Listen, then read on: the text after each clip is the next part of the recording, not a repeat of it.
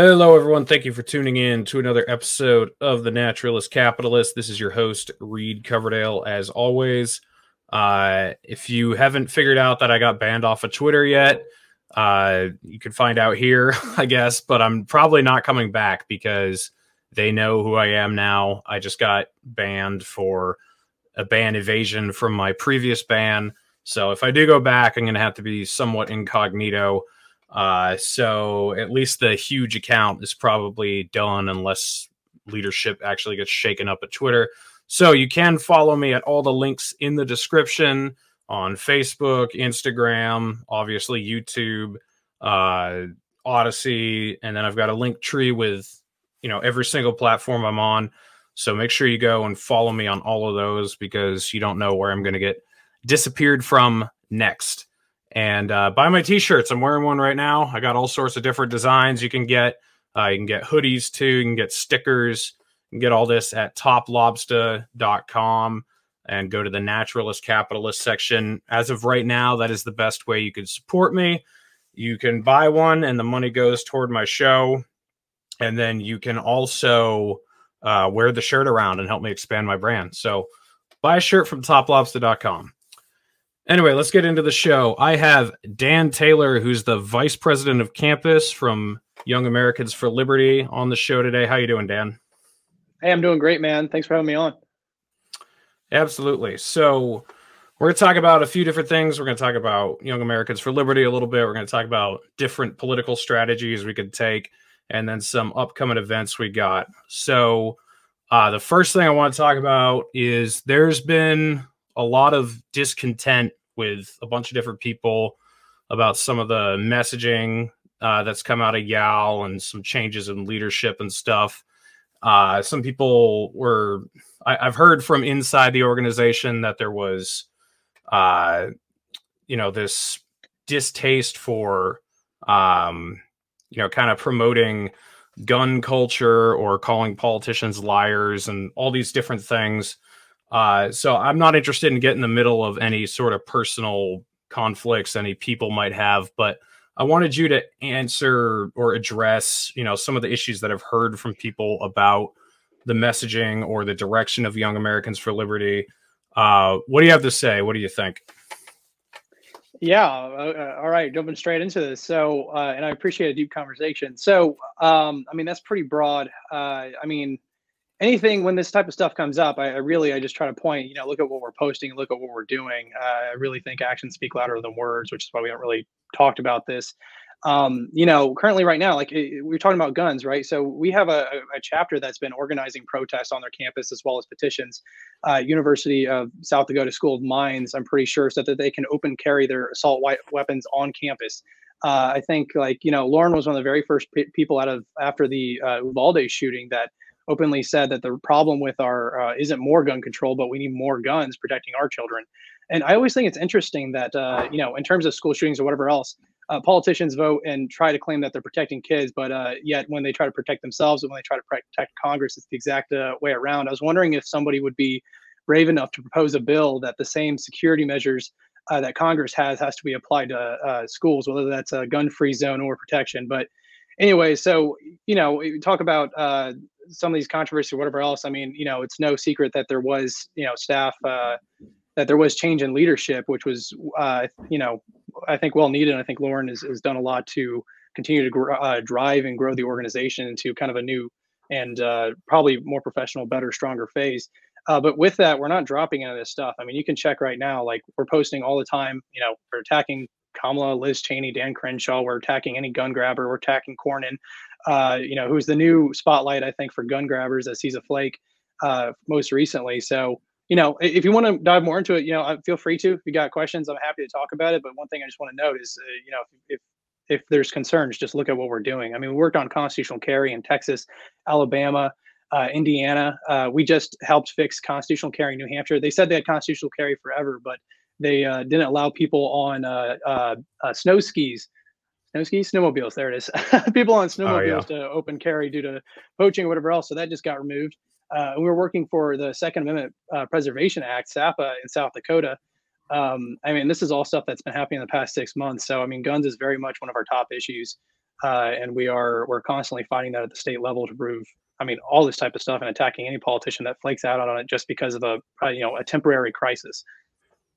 Anyways, yeah, sure. So let me just ask you, like personally, about what you think about different types of messaging. So, um, yeah, sure. you know, there are there there are organizations like Reason or the Libertarian Party, at least you know before a month ago, where they would technically usually take the right position, but they would almost apologize for it and like almost mm. you know tacitly endorse it, you know, just barely like over the line, like, okay, yeah, we'll technically do the right thing, but we're going to do everything we can to message in the opposite direction.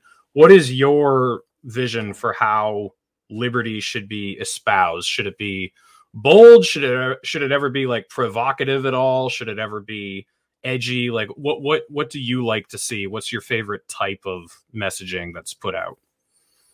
Yeah. Uh, so up front, don't hide from your principles. I think that's one thing that's been a real problem uh, in messaging. I think a lot of times we try to and and man, I was getting furious with I think a lot of the national gun lobby over the recently because it seems every two years or so they back up 20 yards and then stake their camp, and then you know the next two years they back up another 20 yards and we keep losing our rights that way.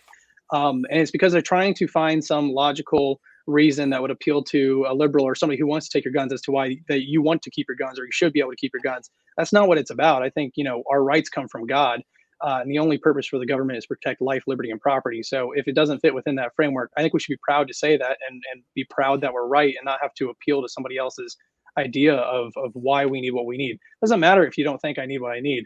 Uh, what matters is if you have the right to have it and you don't. So, or you know, don't have a right to take it rather.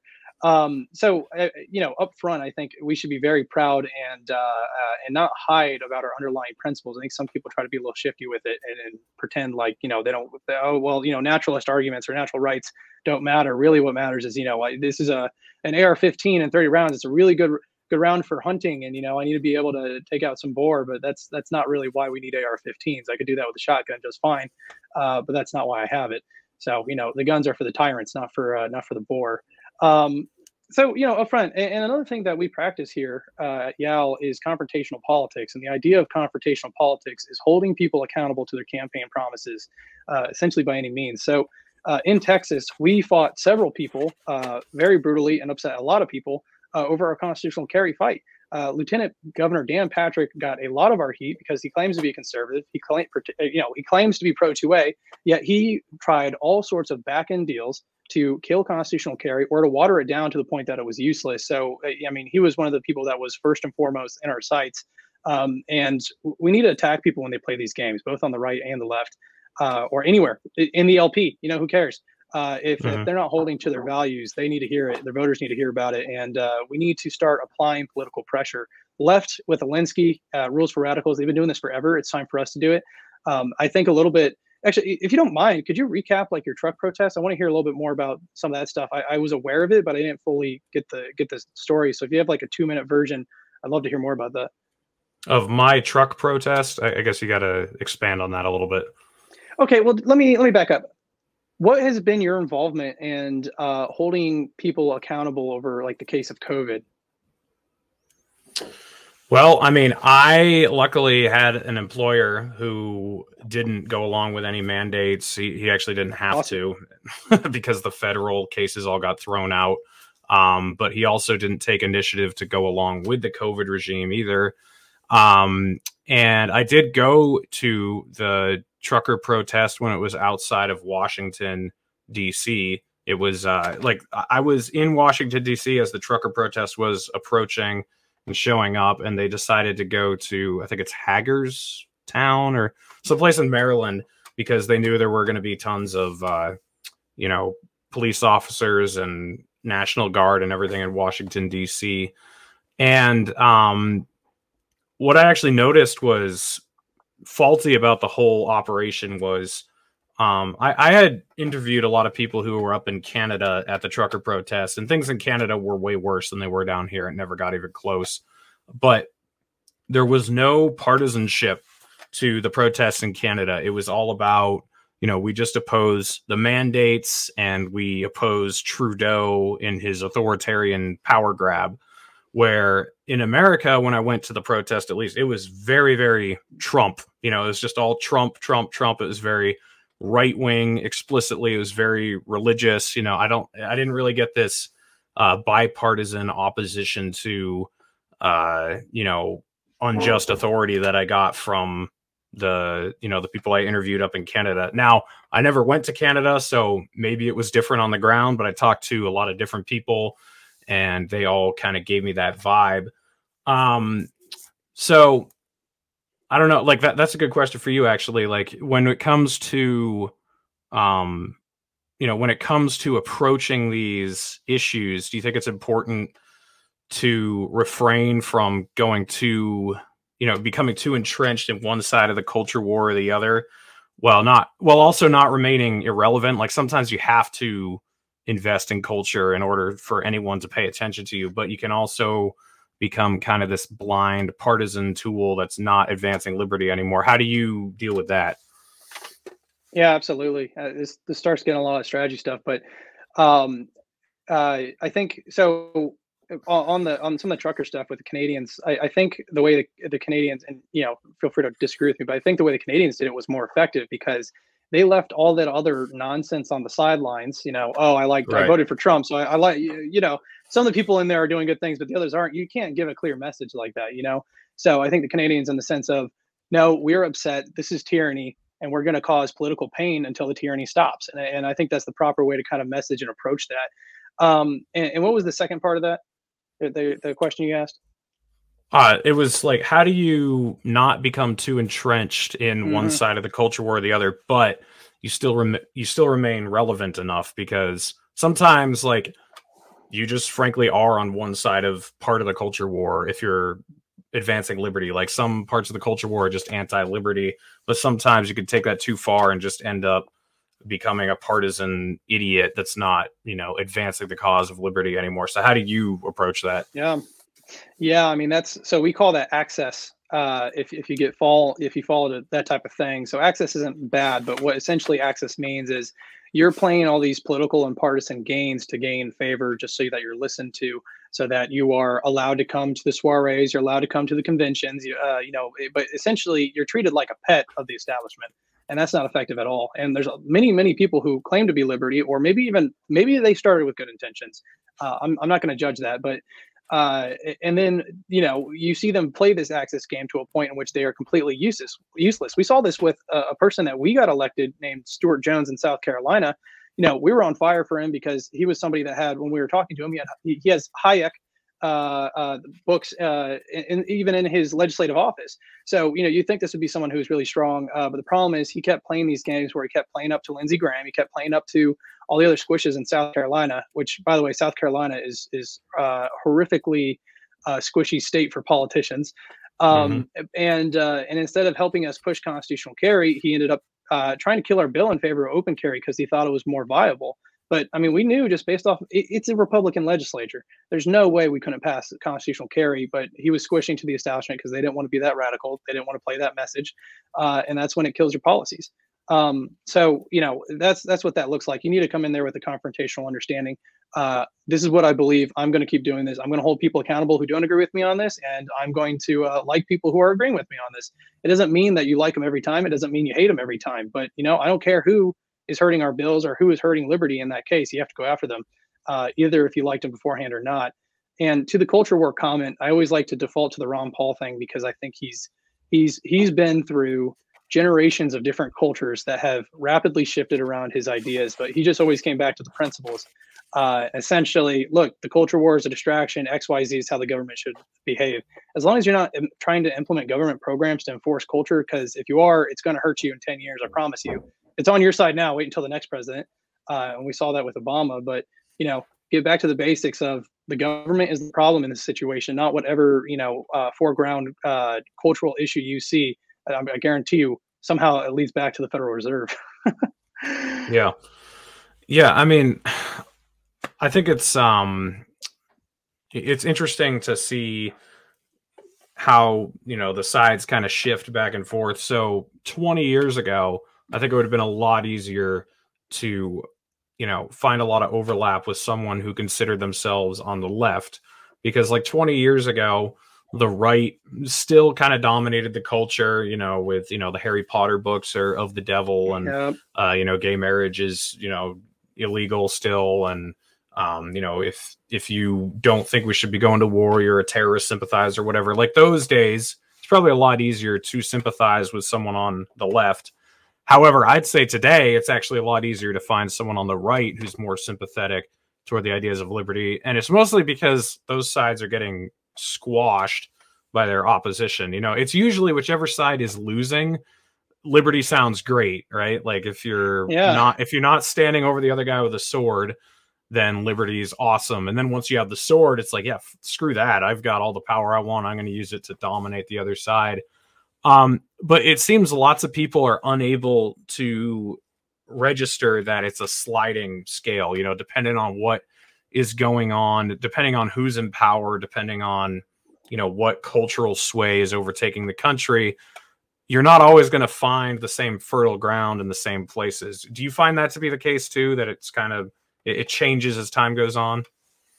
Oh, absolutely. And you know, I've thought about this uh, at, at, times. The left and the right, or Republican and Democrats, the reason we have such a major two-party system is because they are constantly floating and and adjusting and recentering themselves against each other to to open up the, the largest swath of the population. So you are always going to have somebody who's culturally dominant and a party that is culturally not dominant, uh, which is going to be the grassroots party versus the uh, established party. And then once the grassroots party gains the established, they're going to be the established party, and then the you know the previously established party is going to be the grassroots party, and they're going to be for the cultural minorities and uh, and for liberty in in that cultural sense. So, you know, a lot of this stuff, it's going to teeter with the pendulum as it swings. And I think we need to be prepared as liberty activists to understand that and understand that's part of the, the system in which we are in. Um, which by the way isn't a it's not like it, it's not an impossible system to achieve liberty in you know new hampshire for example has has gone great strides and is incredibly more free of a state than new york or california um, and there are several states that are following it such as uh, kentucky indiana idaho uh, south dakota um, uh, which have been some states that have made some great strides. Florida and Texas. Uh, are, well, I don't, I don't, I don't want to give Texas uh, credit. Abbott's uh, not Abbott squished on COVID like the rest of them, but uh, you know, it, the point being is there has been movement at state level uh, with people who recognize the cultural winds will always move. if you are in power now, then you're not going to be in power in five years, and you better hope you didn't create some system that will oppress you. So uh, maybe the the vast majority of Americans won't understand that, but I think that the few people who are the hardcore long-term liberty activists that are willing to fight to achieve liberty in their lifetime, those who are actually the warriors, uh, I think they need to recognize that and be prepared to hold people accountable, uh, both when they're in power and out of power. And I think with Trump, I think a lot of people that were supposed to liberty activists uh, kind of squished on that and kind of uh, drank the Kool-Aid. So you know, I think they might be coming back now, but um, we have to be aware of that, uh, and we have to ensure that every other activist are, is held accountable and understands that as well. Yeah, it's interesting, you know, surveying when Republicans are in power versus when Democrats are in power, um, because you know we had this strange stretch under George W. Bush where the left wasn't really an institutional power, at least not in any way that they are today and they were actually kind of okay. Like the left was, I mean, they were sort of relatable and understandable.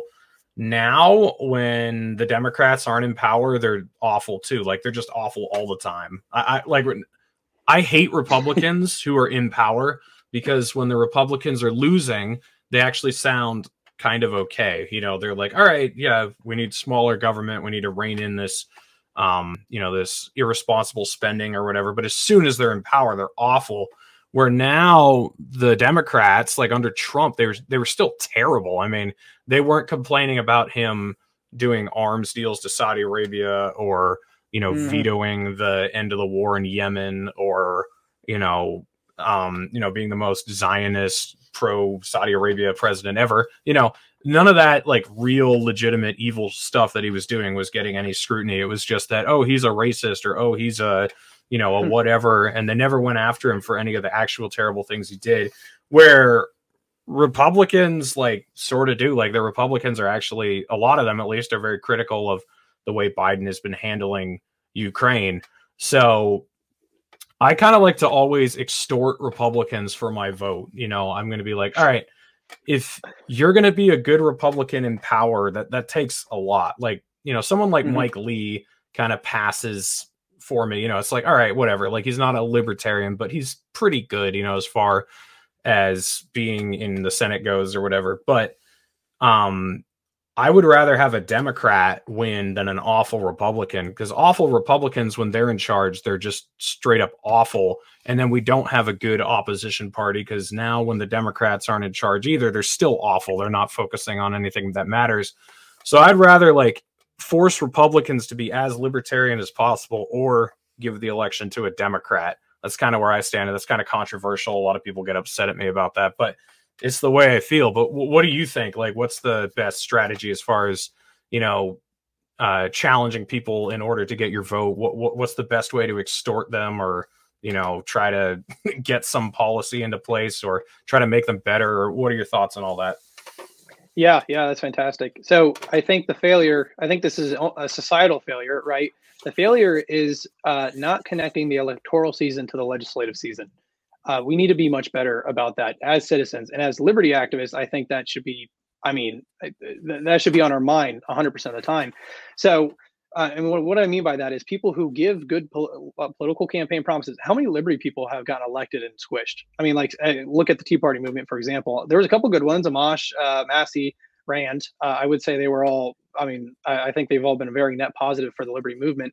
Uh, but then many of the other ones that they ran with squished, including Cornyn, including Ted uh, and uh, and many other uh, Lindsey Graham. I mean, Lindsey Graham's been around forever, but he also uh, followed the Tea Party movement, pretended to be that guy, and then now he's you know one of the ones who's who's trying to champion the gun control movement. So mm-hmm. um, we need to hold these people accountable. So it, Cornyn should never be able to say he's pro-gun again in his life without with any right. credibility.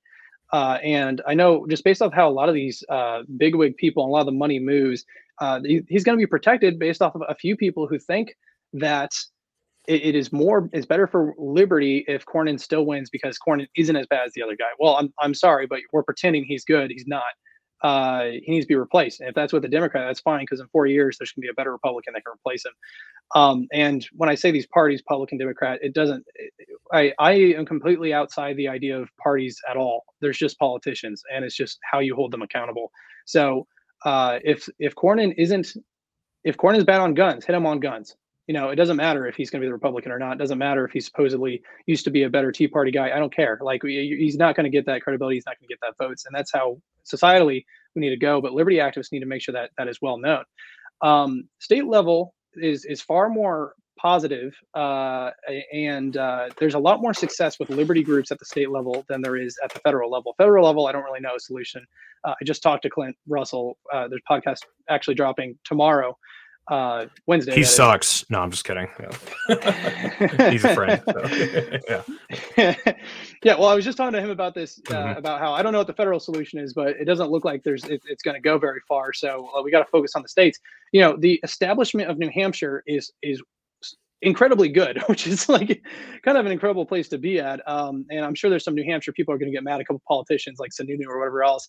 Look, uh, you know, look at all the other states, and, and you should feel a lot better about it. Um, so there are ways to hold people accountable but these groups and people and very few it doesn't take a lot of people. It just takes a lot of or it takes a couple dedicated people who are trained and understand that they need to attack the closest evil not the most evil might be a way to put that uh, to to hold these state legislators accountable because we can pass these bills. I mean um, and, and, there's a few people like uh, i just real quick i want to shout out like Curt Nisly in indiana absolute hero ron paul like like mm-hmm. like literally as good as Ron Paul. And like, uh, you know, I would back him up any day of the week. Uh, and he was in legislation for about, I think, six, eight years maybe. Uh, he proposed constitutional carry five times, finally got it passed his last year. Uh, he also, in the past year or uh, over the COVID years, proposed three different uh, removals of executive powers from Eric Holcomb. Eric Holcomb got furious, uh, dropped a half million dollars against him when he only raised seventy thousand. So just, I mean, he he emptied his war chest on a state rep that was just being a thorn in his side constantly and, and getting these bills elected and actually embarrassing him uh, because he was forcing him to sign these radical bills like constitutional carry that Holcomb didn't want to sign, uh, as well as holding him accountable to COVID. Uh, unlike many of the other Republicans that squished. So, I mean, uh, Nisly ended up losing his election, but with Yal and with you know because we endorsed him in 2018 and helped him get reelected, but we elected three more people in his place outside of that because he was taking so much money from the establishment that they couldn't spend it on these other people we were endorsing. So there's still a net win for Liberty even after he goes in there. He he vanishes. He waves the flag. Uh, he runs there unapologetically. He attacks the governor when the governor's wrong which attacking the governor in your own party when you're elected rep is is some people consider political suicide. But um, and uh, and he held him accountable. He got the bills passed he wanted to pass. Uh, he made a fool of Holcomb, and then he dipped out, and he's been replaced by three more people. So you know we have to think about being that the, those those heads, uh, the Hydra, right? If they if they're going to take one of us out, they're going to have to spend so much money. We're going to put two more in its place. Um, right. And uh, we can be that imposing uh, as long as we can stay focused on the mission. Yeah, I, I also think it's interesting that you know certain people, when they're in a certain position, they're harmless or can even be you know beneficial. But if they're in a different position, they could be detrimental, and you'd want to get rid of them at all costs. So if a communist is running for district attorney, I don't really care what their economics are. I care about, you know, mm. what they think about like criminal justice reform and stuff like that. And then, uh, so like I supported Tulsi Gabbard for president in 2020 because my thought was as president, she's going to have a lot of control over foreign policy and she's going to be able to veto bills. A lot of this domestic spending that she wants to do is going to have to get approved by Congress. I'm not really too worried about it. Uh, you know, Ron DeSantis, like I understand uh, voting for him as governor in Florida, but I don't want that man anywhere near the White House because his foreign policy is awful. He loves the national security state. So, you know, sometimes depending on where somebody is placed, it's necessary to try to get rid of them or not. And Sununu is a good example of that. Like he plays ball with the free staters, right? Like he doesn't flat out oppose them and try to obstruct them. So like getting rid of him isn't a top priority right now because he kind of goes along with the flow. Um, so you know, choosing your battles and who you really want to get rid of and who's most detrimental to me, it doesn't even necessarily mean what their views are. It's what their views are, you know, in relation to what their position is. What are your what do you think about that? Yeah, um, you know, so when we do trainings uh, for our YAL students at our grassroots action uh, trainings, one of the big uh, talking points, one of the big motifs, if you will, that we use is politicians are tools, not people. Um, mm-hmm. And the mm-hmm. idea behind this is uh, oftentimes we look at politicians as leaders as what they believe. Are they, you know, libertarians look at them? Are, are they philosophically hardcore? Uh, there's all these like little uh, things that we put in place of what our politicians should be. But at the end of the day, politicians are just a tool to enact change. Uh, who is using them is who is going to be able to enact that change. So when things are going poorly, it's because the wrong people are utilizing the politicians more effectively than you are uh, you need to realize, and I think everybody needs to realize that politicians themselves aren't the problem. The problem is how are we applying and making the change in politicians. Um, so you know that's a fair point with Tulsi or whatever else. You know, if there's a person in a place that you know, regardless, uh, if if they can be used to pass a bill or to kill a bill, which is more important than passing bills, by the way, um, yes. then they should be able to be used that regardless of where they are. You know, if you can use AOC to kill uh, a, a, bill against free speech uh, or something like that. Uh, don't quote me on that. uh, then user. That's that's the point. Yeah. User, right? Um, uh, and focus on the bill. Focus on the actual liberty people feel, not the not the politicians. The politicians are distraction. Uh, I think the well-established people and I think the very very big influencers in society recognize that, and they truly don't care if uh, let me think if Lindsey Graham gets elected saying he's going to be pro guns. The question is when the actual votes come up, what matters? So with that, uh, you know, I, I think you you have a fair point. Um, we we got to be careful about where people are placed and when and what battles to pick. But I think the battles you need to pick is who is the most direct threat to your uh, to your bill. Uh, um, and I say bill, and it's like everything's revolves around bills. But like we, I think we should start to look at the liberty movement as a series of bills that are either won or lost.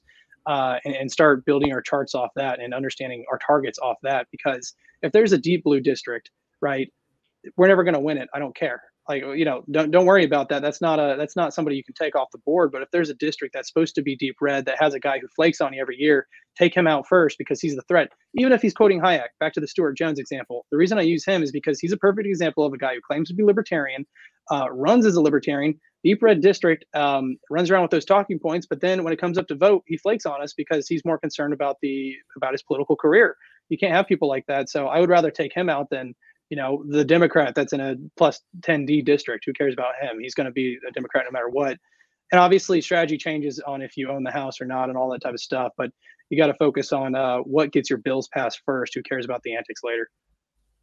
Yeah. So, what are the prospects look like for Liberty candidates in the midterms coming up? Are things optimistic at all, or is it just going to be a complete red wave with a lot of shitty Republicans just because they have an R next to their name and people are sick of the Democrats? What are you uh, What are you hopeful for? Well. that's the great question of 2022. So I think everybody recognizes, unless uh, uh, Republicans historically fumble the bag, there will be a red wave. The question is, is it going to be populist or will it be people of principle? Um, so right now, Operation Win the Door has had a, a ton of success. We're netting uh, members in every state. And if you don't know, Operation Win the Door is our initiative to get students on the ground of Liberty campaigns and get them elected. Uh, we're going to hit our 250 by 2022 benchmark before Revolution. So we're hoping to celebrate that at Revolution. Uh, and and I, these legislators are the ones that are passing constitutional carry in the states I mentioned: uh, healthcare reform, school choice, uh, tons of the COVID tyranny, killing those bills. Uh, you know, so th- those were those were a lot of our big legislative priorities that we've had success in, and we're going to continue to. Um, but it's been looking good. I mean, here's the thing: people are fed up with both sides. Uh, and I think that's worth recognizing. Now, uh, so incumbents have had an incredibly, a, a historically low reelection rate uh, in the primaries, and that's a good sign for grassroots candidates, uh, especially for the type of people that we have in the state legislature now. Um, so, with that, uh, there is some optimism. Now, the populists are populists, so you know, they, I think for the vast majority uh, of red elections, they will win those. But at the same time, there's going to be a much larger proportion of Liberty legislators. Uh, we're going to have a coalition of 250, maybe 300 people total. So that means if you look at 5,000, we're going to have five to seven percent of the people are people who are going to vote our way, which are going to be hardcore on guns, going to be you know healthcare reform, CJR, uh, criminal justice, criminal justice reform, uh, and, and, follow those bills as well as knock down all these ridiculous executive powers that have been put in place in COVID, many of which are still in place. So I am optimistic on these things. Things are netting in the right direction. Uh, I mean, just as you would expect any time, though, the populists are going to win most of them, but you just need a few hardcore people to really drive the populace. That's the thing about populists is they can be easily manipulated uh, either direction. So we'll throw a few pieces of mail, we'll knock some of their doors, we'll make some calls, we'll make them vote the way we want to. So I, I see a very, very good 2023 legislative year at the state level. The federal level, who knows? Uh, it might be horrific. So uh, we just need to see the fe- the, the federal level is going to keep tanking the way it goes, but uh, we're going to focus on the states, make sure there's a few free states left over. So, what is the best thing about the kind of Trumpist populist movement that exists on the right now? What what positive attributes do you see coming out of that? it's scarier than it is positive. But uh, um, here's the thing: uh, Trumpists and Trumpism forced the Republican Party to change. So I talked about how parties are always the the, the two parties are always changing and realigning themselves, right? Uh, I believe that Republicans are becoming are going down on the political compass and becoming more extremist far right wing. Now, there's a few issues that are definitely concerning that we need to keep an eye on, like there always has been, but they're becoming increasingly more anti-war. They increasingly care less about the drug war. Mm-hmm. Uh, uh, now, some of these cultural things are a problem, but they're starting to, uh, at least in some cases, the the solutions are becoming better instead of just creating some state program to turn it out. Oftentimes, I think they're trying to eliminate powers in certain areas, such as school boards. Uh, so, school choice is becoming incredibly popular. Uh, uh, another option that the right wing wasn't always super solid on. So, the right wing is dropping and becoming more right wing. Uh, and that is forcing the Democrats to become more authoritarian and more left wing, which is why we're, we're seeing a lot of these these leftists who maybe used to be pro CJR, uh, um, uh, you know, pro reevaluating law enforcement, if, I, if if you will, uh, you know, anti all these different you know state powers in a sense they're becoming the the communists the the authoritarian communists as they rotate to realign themselves with populism which has inherently forced it down. Now my question is how long does this populist wave last and where does it take the, the party and where does that take the democrats? Uh, that's a different question but as for now uh, it's a very very good year for for liberty candidates um, and it's a year for us to knock out a lot of people who've been around forever because people are very very upset with the establishment based off of just the two years the past two years alone so yeah. No, I mean, I agree with that assessment pretty much entirely because it's disappointing to look at the left and say, "Hey, man, you were so good on the war in Iraq and wanting to reduce the power of law enforcement like three years ago, and you were skeptical of big pharma having all this power, and then you just like threw that all out the window." And then I see some Republicans starting to, you know, wonder why we're still in Syria right now, or why mm-hmm. we were in Afghanistan as long as we were. It is pretty remarkable. And as someone who comes from the right and had a lot more prejudice against the right because I held them to a higher standard than the left, it's been it's taken me a bit to like admit that that is true, but it is. Now, it's kind of crazy. So think about this if covid happened in 2006 i think the republicans would have been the one that was was yeah. was suppressing uh, the work that was uh, was driving the increase in police enforcement uh, and what was driving all these authoritarian things. Uh, that, that just, I think, shows how much the party has changed in 14 years on both sides that the left and, you know, the Democrats were the one that took that fight up, where traditionally that would have been a right wing fight. Yeah, no, it's really ironic. And then the other thing is, um, you know, a lot of people from the populist right who I have really good rapport with and, uh, you know, who listen to my show, it was very easy to show them how much the Republican Party sold them out. You know, mm-hmm. um, because I, I didn't talk to them like they were idiots. I just talked to them like normal people and welcome them into the fold. And then I say, now look at what, look at this bill that Trump just signed that gave billions of dollars to, you know, Sudan and Egypt, and you know, when you were locked in your house, um, you know, and really making them realize there's only like three Republicans that give a shit about their bodily autonomy or their liberty or anything. Yeah. Um, and I think like some of the biggest, uh, the mo- some of the most annoying people I see are the ones who are trying to like tell them, no, no, no, no, you're getting it wrong. Like Trump is the best. We need him back. We need him to come back, and we need to just vote Republican and blah blah blah. When these people, a lot of them have been pushed to the edge of everything they knew and were willing to be like, okay, I'm really, you know, rethinking a lot of this stuff. So um, I don't know. There, there's a ton of potential there, and it's really exciting to see. That's where I personally have had the most success with a lot of those types of people. Um, anything else you want to bring up about strategy or you know elections coming up this year or? Uh, yeah, just one more thing you mentioned, which is interesting. So I these part the parties and how they've been changing has been pretty radical past two, two four years maybe, mm-hmm. uh, and you were mentioning this. There's so many people that I think felt isolated without a party for a while there. Um, you know, look at look at the middle of 2020 when uh, under under Trump, uh, all these COVID regime style stuff was being put in place, uh, an incredible incredible amount of fascism, including economic fascism, which is uh, you know being suppressed by hurting people's uh, incomes and livelihood, which uh, has traditionally been a thing that was championed by the Republicans in, in a positive light uh, as well as you know the stuff of police reform leaving kind of the Democratic uh, uh, establishment uh, as, as one of the main issues. I, we saw an incredible spike of extremism, right? So uh, thinking about Boogaloo stuff, thinking about BLM, thinking about uh, you know where the the January 6th protest, just to say, I, I think right now it's very clear that people um, have no confidence in their government, and that's a, a historic and massive opportunity for our movement uh, we need to utilize that. We need to ensure that people getting elected here are people we can control. Uh, I don't care uh, as much about you know some of the other attributes that people care about. Like, can the liberty movement control them, and can we hold them accountable to the people that vote them in? Um, and then on top of that, the bills that should be coming the next few years. Uh, I, I, it'll be a big difference. How big, how much the liberty movement rallies behind this will make a difference. Is are we more or less free than before COVID? Because COVID put up an insane amount of structures that are oppressing people right now the liberty movement can rally against that, we can make way more movement and be a much freer society than we were 10 years ago. You know, it, it, it, maybe even 20 years ago, if the federal, uh, if the if the feds, uh, if there's a solution to that, if they start falling apart one way or another. Sure. So let's talk about uh, Rev 2022. So that's the Young Americans for Liberty getting together down in uh, Orlando, Florida, coming up in August. Uh, what is that event going to look like? What's going on there?